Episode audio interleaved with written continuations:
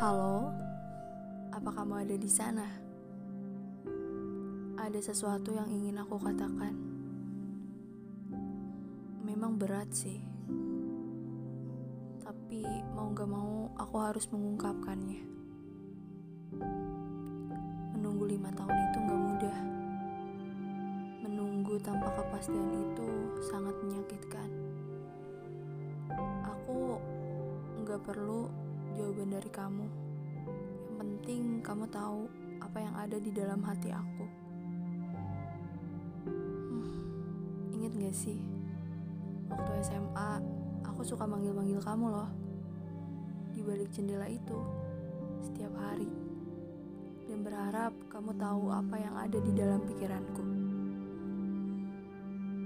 Sampai akhirnya, lama-lama aku berpikir, sampai kapan sih?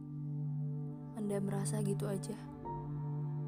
Berulang kali dekat sama orang, tapi ujung-ujungnya malah ingat lagi. Sampai akhirnya kemarin-kemarin aku berani mengungkapkan perasaanku pada dia. Walaupun tidak ada respon apa-apa, setidaknya aku tahu dan dia tahu apa yang menjadi perasaanku selama ini aku mau ngucapin terima kasih banget untuk lima tahun yang cukup tidak ada kepastian sih. Udah ya, gitu aja. Bye bye.